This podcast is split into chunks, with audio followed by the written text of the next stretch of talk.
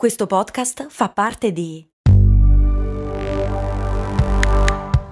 Voice Podcast Creators Company. Questo ascolto è supportato da New Balance. Ciao, sono io, Max Corona, e sono davvero onorato di tenervi compagnia con le mie storie nella vostra vita. Spesso quando ci incontriamo mi dite che ascoltate storie di brand mentre correte. E una cosa che mi ha sempre stupito è considerare come la corsa unisca persone completamente diverse tra loro. C'è chi si sta allenando per la prossima maratona e chi è appena riuscito a completare i suoi primi 5 km.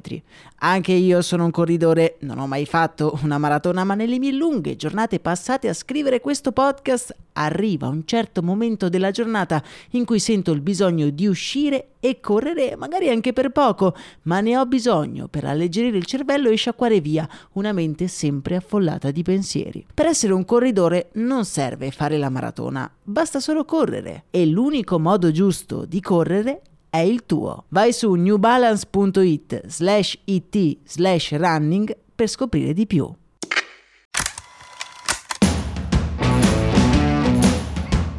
Bentornati su Brandy, miei cari curiosi dal mondo del marketing.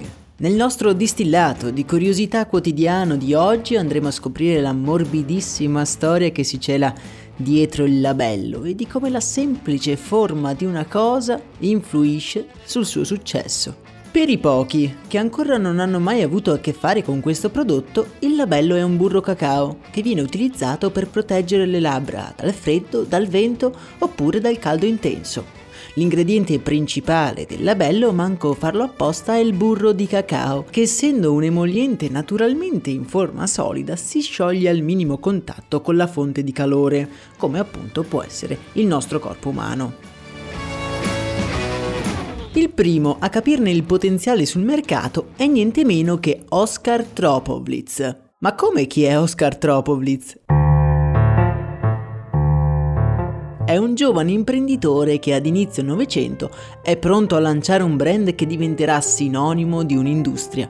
Precisamente siamo nel 1909, l'avventura di Oscar è appena cominciata e il brand che ha appena creato ha un nome che proviene dal latino. Stiamo parlando di Nivea.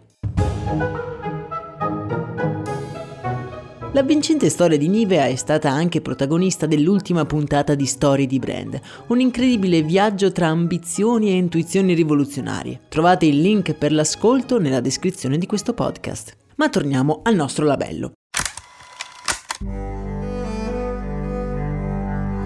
Poco prima di lanciare la famosissima crema idratante Nivea, Oscar Tropovlitz ha per le mani questo prodotto informe, capace di proteggere le pelli più sensibili dagli agenti atmosferici. In realtà, all'epoca, l'azienda di Oscar non se la sta passando molto bene. Il suo predecessore gli ha lasciato qualche buon prodotto, come un nastro adesivo da utilizzare come cerotto per ferite, ma niente che possa far fare il salto di qualità alla propria azienda. Provando disperatamente tenere in piedi il proprio business, Oscar manda in produzione il burro di cacao, che viene venduto nelle farmacie esattamente come viene venduto il burro normale, ovvero c'è un pannetto da cui la farmacista ne taglia una fetta, lo avvolgeva in una carta stagnola e poi tu da cliente te lo potevi spalmare sulle labbra usando le dita. Oscar decide di chiamare questo prodotto labello, prendendo in prestito due parole latine, labium, labbro e bellus, bello che unite insieme formano un nome orecchiabile e facilmente riconoscibile. Labello.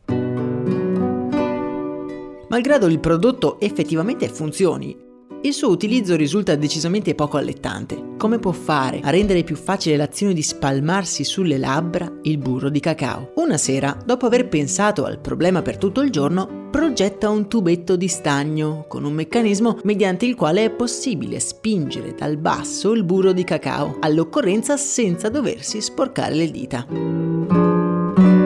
Una volta mandato il nuovo formato alle farmacie, il prodotto comincia a vendere, prima lentamente, ma poi sempre di più.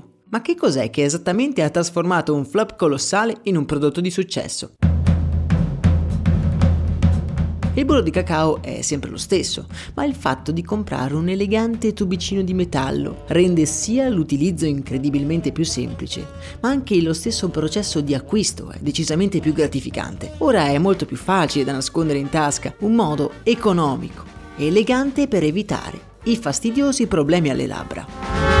Il particolare packaging del prodotto lo fa diventare estremamente popolare non solo tra i ceti più abbienti, ma anche tra quelli più popolari. Anche il meccanismo di rotazione che conosciamo oggi è un'intuizione dei successori di Oscar e contribuisce a rendere il prodotto ancora più elegante e di facile utilizzo. Ricordiamo infatti che il meccanismo del labello viene associato molto spesso al rossetto, ma l'introduzione del burro di cacao in stick è antecedente alla comparsa del primo rossetto, avvenuto intorno al 1915.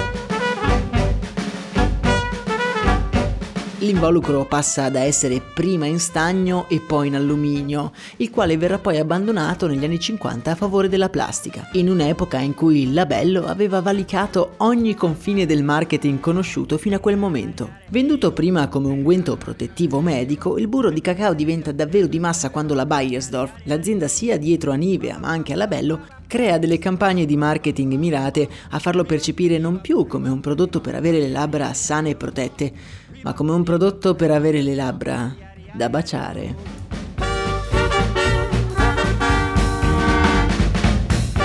Dal secondo dopoguerra in poi, il labello diventa indispensabile per chiunque fosse alla ricerca del contatto con le labbra della persona amata. Capite che utilizzando questo approccio non solo si crea un bisogno molto comune, ma ci si apre anche ad un target che fino a quel momento era rimasto fuori dalla comunicazione. Gli uomini.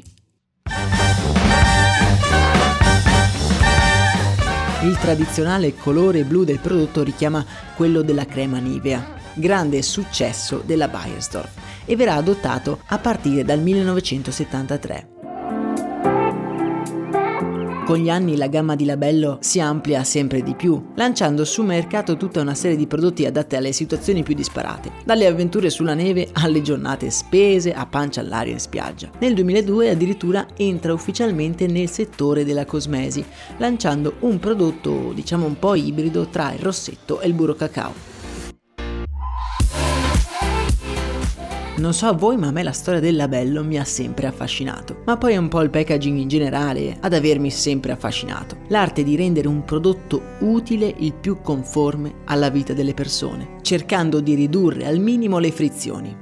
E a voi vengono in mente degli altri esempi di packaging di successo? Discutiamone come sempre nel canale Telegram. Labello, insieme alla crema Nivea, ha contribuito in maniera imprescindibile all'affermazione dell'azienda leader oggi nel suo settore. Quella Bayersdorf che nasconde una storia ricca di personaggi curiosi e di enigmi da risolvere. Vi ricordo che nel podcast Storie di Brand troverete la storia completa di come un farmacista squattrinato sia arrivato a scalare le vette del successo. Il link, come sempre, è in descrizione.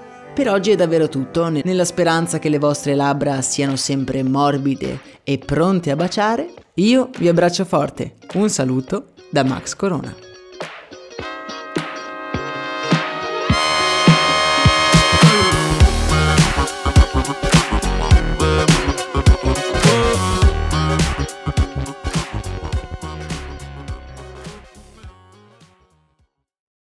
I'm Sandra, and I'm just the professional your small business was looking for. But you didn't hire me because you didn't use LinkedIn jobs. LinkedIn has professionals you can't find anywhere else, including those who aren't actively looking for a new job but might be open to the perfect role, like me.